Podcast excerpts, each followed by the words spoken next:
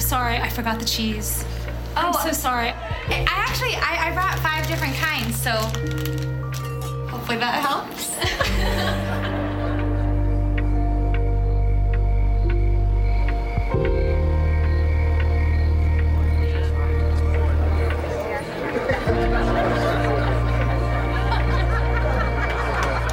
Is there any pineapple pizza left?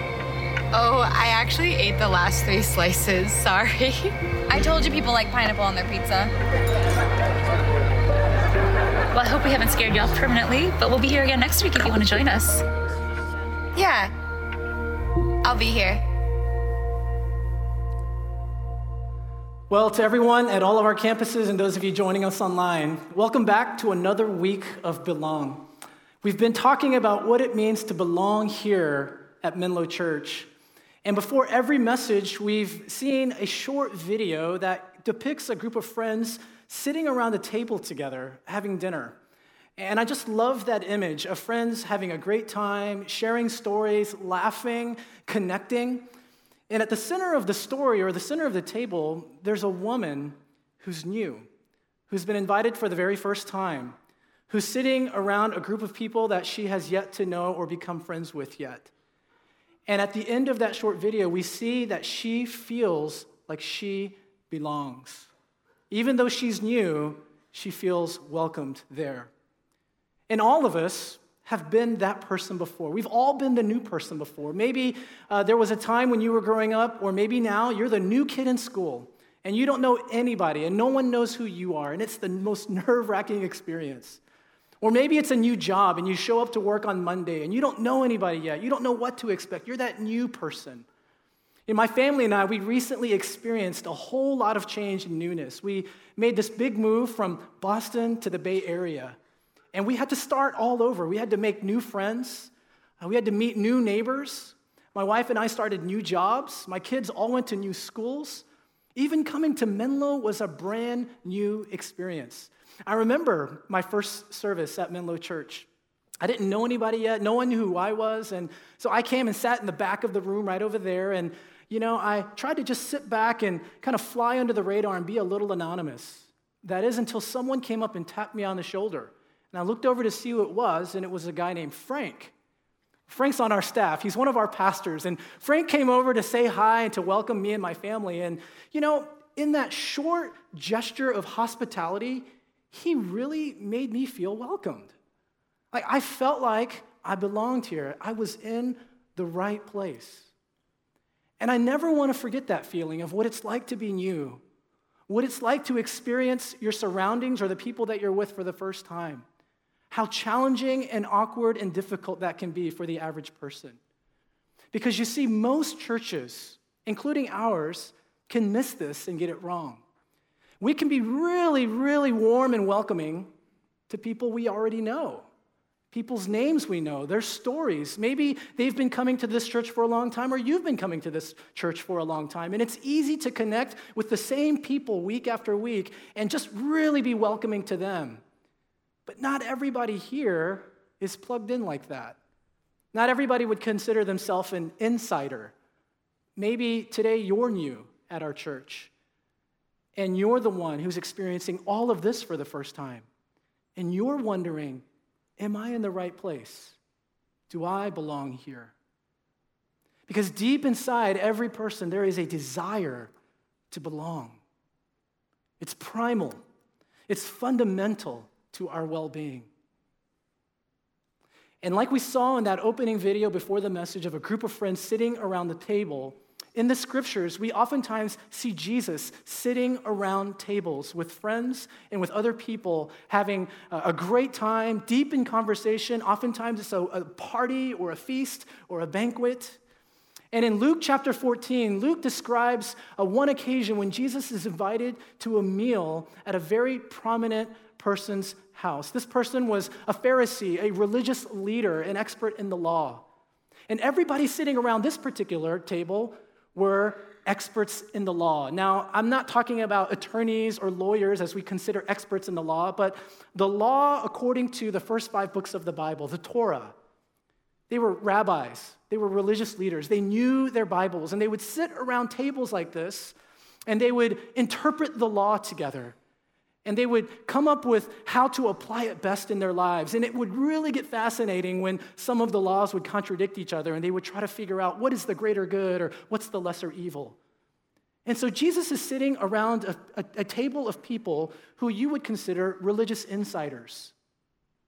But on this particular occasion in Luke 14, there was somebody at the table who didn't belong. This person wasn't a religious leader or an expert in the law. This person didn't belong because this person had a sickness. This person carried an illness, a disease. This person was considered, according to the religious experts, unclean and therefore unwelcome. This person did not belong. But Jesus does not ignore this particular person on this day. In fact, Jesus pays attention to this man and he does what no one else is willing to do. Jesus touches this person. And as he touches him, he heals him of his sickness and sends him on his way. Jesus just did the unthinkable because now, if Jesus touched an unclean person, that means Jesus is now unclean. And I imagine the feeling around the table, you could hear a pin drop. No one's talking. No one's saying everything. Everybody is staring at Jesus. He has just committed a religious foul. And people are waiting to see what he's going to say or do next. It's tense. And then there's a guy that Luke tells us in the scriptures who says, Blessed is the person who will eat at the feast in the kingdom of God. This person was probably a middle child uh, a peacemaker, a nine on the Enneagram, if you're into that. This person could not stand the tension in the room, the awkward silence. He couldn't bear it. And so he throws out this statement to kind of break the ice. And Jesus could have easily said, Yes, it's true. Blessed is the one who will eat at the feast in the kingdom of God. Amen to that, indeed. And they could have all just laughed it off and continued in their conversation. But Jesus does not say that. Instead, what Jesus does is he tells a story. And his story goes like this A certain man was preparing a great banquet and invited many guests. At the time of the banquet, he sent his servant to tell those who had been invited, Come, for everything is now ready. But they all alike began to make excuses. The first said, I've just bought a field and I must go and see it. Please excuse me. Another said, I've just bought five yoke of oxen and I'm on my way to try them out. Please excuse me. Still another said, I just got married, so I can't come. The servant came back and reported this to his master. And then the owner of the house became angry and, and ordered his servant, Go, go out quickly into the streets, and alleys of the town, and bring in the poor, the crippled, the blind, and the lame. Sir, the servant said, what you ordered has been done, but there is still room. Then the master told his servant, Go out to the roads and country lanes and compel them to come in so that my house will be full. You see, in this story, what Jesus is doing is painting a picture of the heart of God. Because in God's heart, He wants everyone to come to His table. He invites anyone and everyone, no matter who they are or where they're from, whether they're rich or poor, healthy or sick. Jesus would use stories like this to illustrate what the kingdom of God was like and to reiterate his mission that he had not come for the healthy, but for the sick, not for the insider, but for the outsider. And so, as Jesus is telling this story, he's contradicting the the, the, the, the, what the people around that table had created. What they had created was an exclusive group, an exclusive table where you had to obey all the laws and all the rules to sit at the table with them. These religious leaders were more interested in keeping people out than letting people in. They didn't want more people at the table. They didn't want a full house of all kinds of people. They wanted a full house of the right kinds of people, their kind of people. But Jesus is describing the heart of God who longs for anyone and everyone to be invited into his house, to sit at his table, and to receive his love and care for their lives. That's why Jesus is telling this story. And oftentimes, we get this all mixed up in the church. We think we have been invited as insiders, but all of us at one point were outsiders. All of us were new. My wife works at a company that loves to feed its employees and throw all kinds of fancy parties. And, you know, when I go to see her at work all the time, it, it kind of feels like a party, even in the middle of the week on a Thursday afternoon. Uh, when I show up, there's food everywhere. They've got food trucks lined up, it's all free. Uh, they've got people playing beach volleyball and throwing frisbees and rolling around in their grass with golden doodles. I mean, I, have to stop and ask myself, does anybody work around here? Uh, but it literally feels like a party every time. Uh, and so when I get there, the first thing she'll do is take me over to a check in station, a kiosk where I put in my name, and it prints out a little name tag that I clip to my shirt. And it has my name on it. And as long as I'm with her and I'm wearing one of these name tags, I can go in and out of the cafeterias and the coffee shops, and I can eat whatever I want, I can drink whatever I want. But the people who work there, the employees, they have fancy name tags. They're badges, actually. They have a hologram on them, it has their name, and, and their name tags can get them into any building and unlock almost any door. My name tag can't do that. Mine doesn't even have a picture of my face on it, and it doesn't unlock doors. And as long as I'm wearing that name tag, it reminds me and it reminds everyone else that I don't work there, that I'm not an employee, that I'm just a visitor. But once a year, the company will throw this big holiday party, and they'll invite everybody up to the city, and uh, everybody, whether you're an employee or a guest, a significant other, or a plus one, is given a bracelet to wear that gets them into the party. Everybody wears the same bracelet, whether you work there or not. And so we get all dressed up, and I wear a bracelet, my wife wears a bracelet, and you go in, and as long as you're wearing one of these bracelets, they'll let you in. You can eat and drink and dance for as long as you like.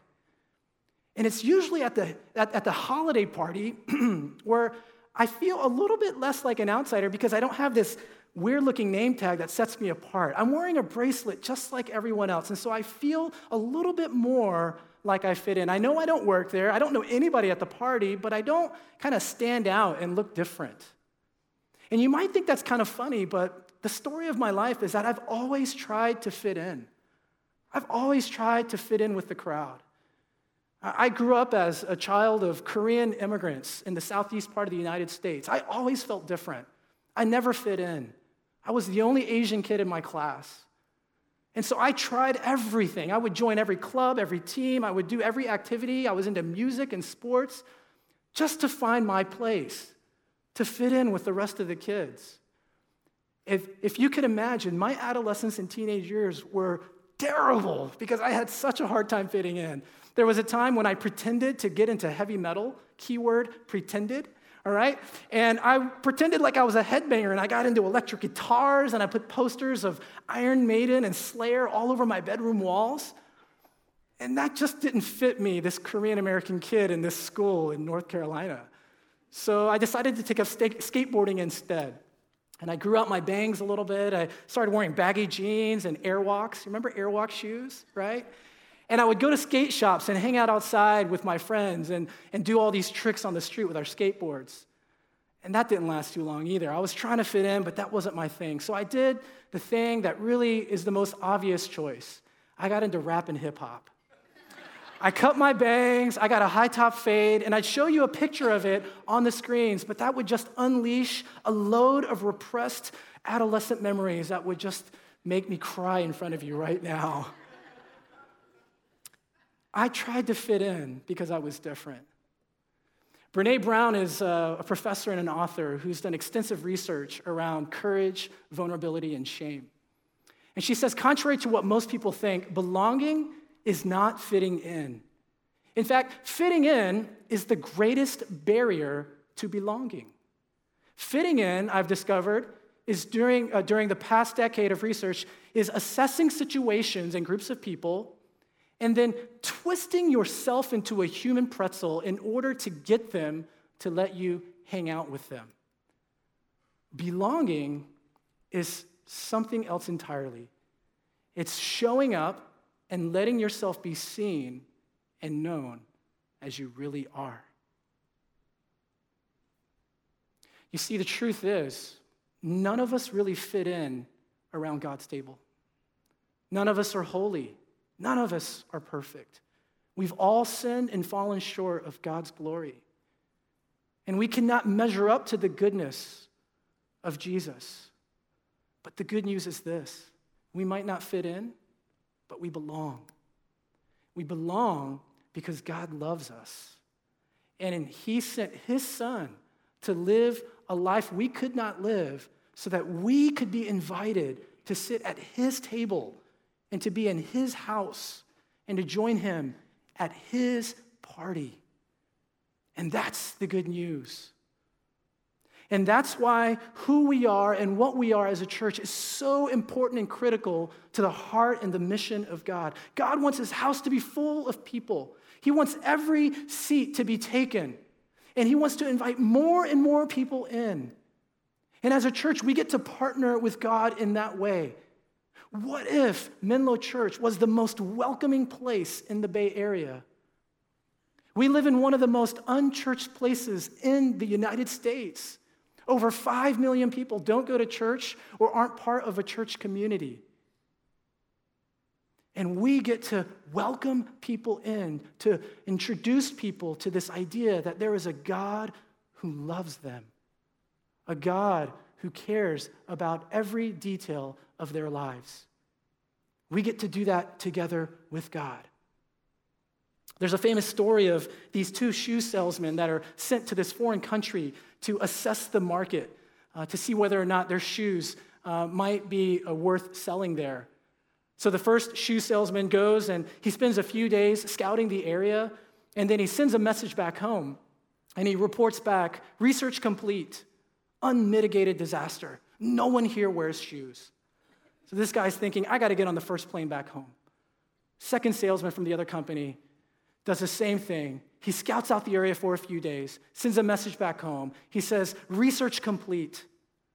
Glorious opportunity. No one here wears shoes.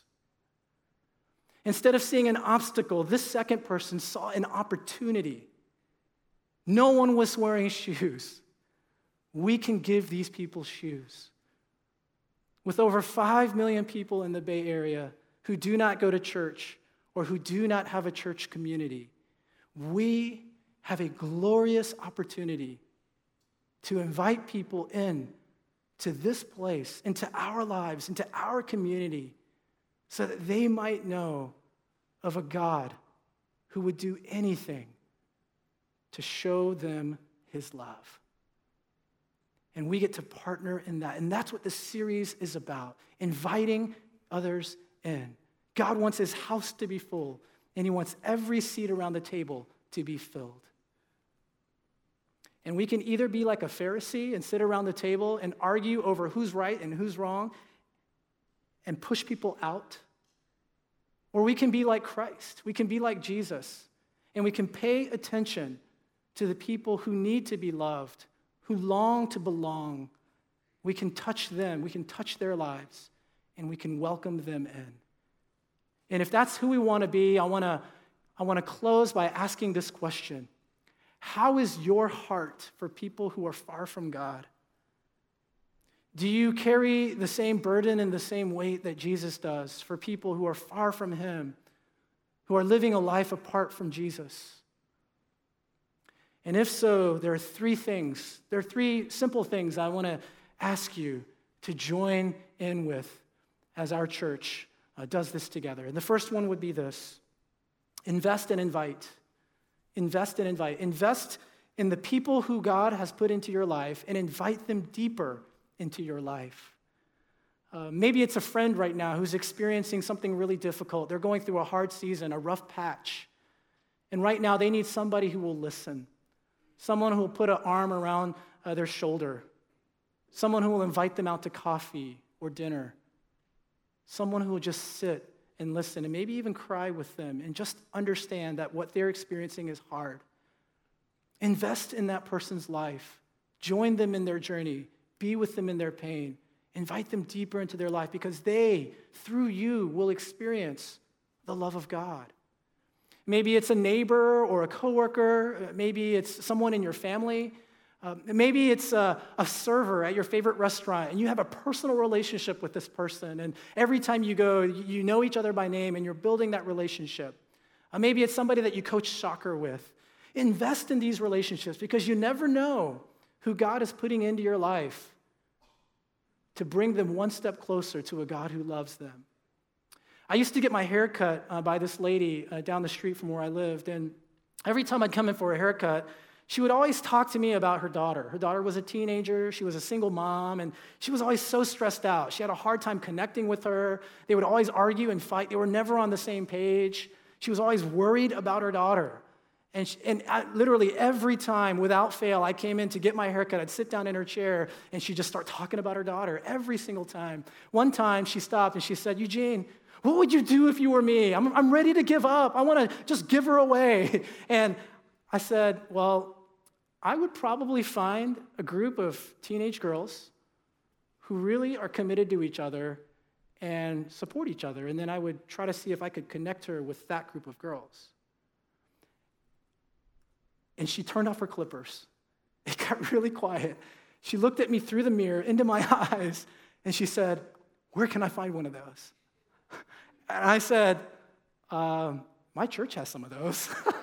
I said, we've got a youth group where uh, teenage boys and teenage girls get together all the time and they do life together and, you know, they share their struggles and they're, they're committed to each other and they go through these things together. And then she said, your church? Where is your church? When does it meet? What does it do? What do you guys talk about? How much does it cost to come there? Give me directions. I mean, she just started asking all these questions about my church.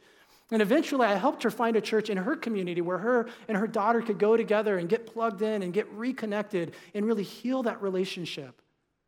But little did I know, I was sitting in this woman's chair every month to get my haircut to hear about her struggle with her daughter and just make a very simple suggestion that there's a place, a community, a church full of people that love each other and would be happy to welcome you in. Invest in those relationships and look for the opportunity to invite them one step closer to God. That's the first thing invest and invite. Secondly, become a host. Become a host here at our church. Be like Frank. Go up to people and say hello. Tell them your name. Ask them how long they've been coming for. You never know who they are or who you'll bump into. Before you head back out to your car, next week, before you find your seat, Find someone you've never said hi to before, someone you wouldn't recognize, someone you've never talked to before, and show them some hospitality and welcome. Because you never know, that person could be here for the very first time. That person could be my old barber who's looking for a church where she can connect and belong. And she's wondering, will they invite me? Will they welcome me? Will I be accepted? Or you could meet somebody who came into church this weekend and is thinking to themselves, this is the last chance I'm giving this church. I've been here for months now. I don't feel like I belong here. I don't have any friends. And they're ready to give up on God. And maybe by reaching out to them, God is connecting you in this divine way to show someone that they're in the right place, that they do belong here, that there is a God who is aware of their life and loves them. In fact, if you call this place home, right now, I want to officially say you're part of our host team. You don't have to put on a t shirt or lanyard, but if you want one, stop by Info Central. We'll hook you up. But you are part of our host team. Let's make this the most welcoming place in the Bay Area at all of our campuses. So invest and invite, become a host, and last, help us make room for others, for people who are not here yet. And what do I mean by that? Well, right now we have six campuses from South City to San Jose, and we do a bunch of services every weekend. And sometimes I'm able to come and visit all of our various campuses, and some of those services are very full, they're very packed. I've even seen standing room only at some of our campuses. But not all of our campuses and not all of our services are full like that. And so I want to invite you, again, if you call this place home, if you're one of our insiders, if you're part of the family, if you're able to, consider going to a service that's less crowded, which means it might even be a little less convenient for you. Because here's the thing a new person, a guest, is most likely to come at the most crowded service. Not because it's crowded, but because the crowded services are the most convenient ones, the, the best time of the weekend.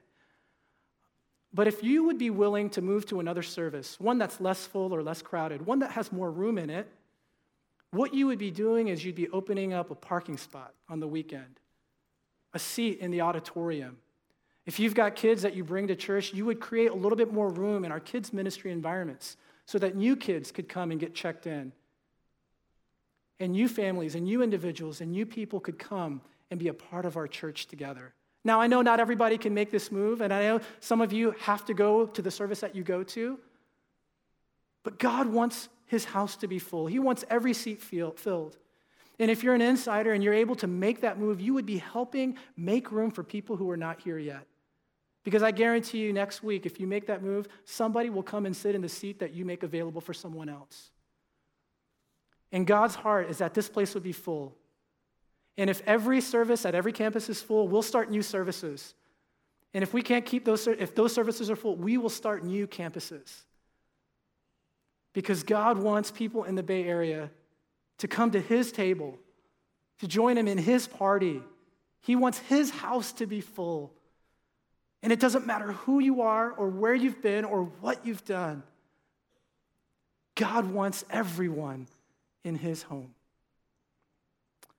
And so now, as we uh, get ready at all of our campuses to invite you to the table to receive communion, I want to ask you to remember this God sent his only son to become an outsider on the cross so that you and me could become insiders and receive an invitation to sit at his table.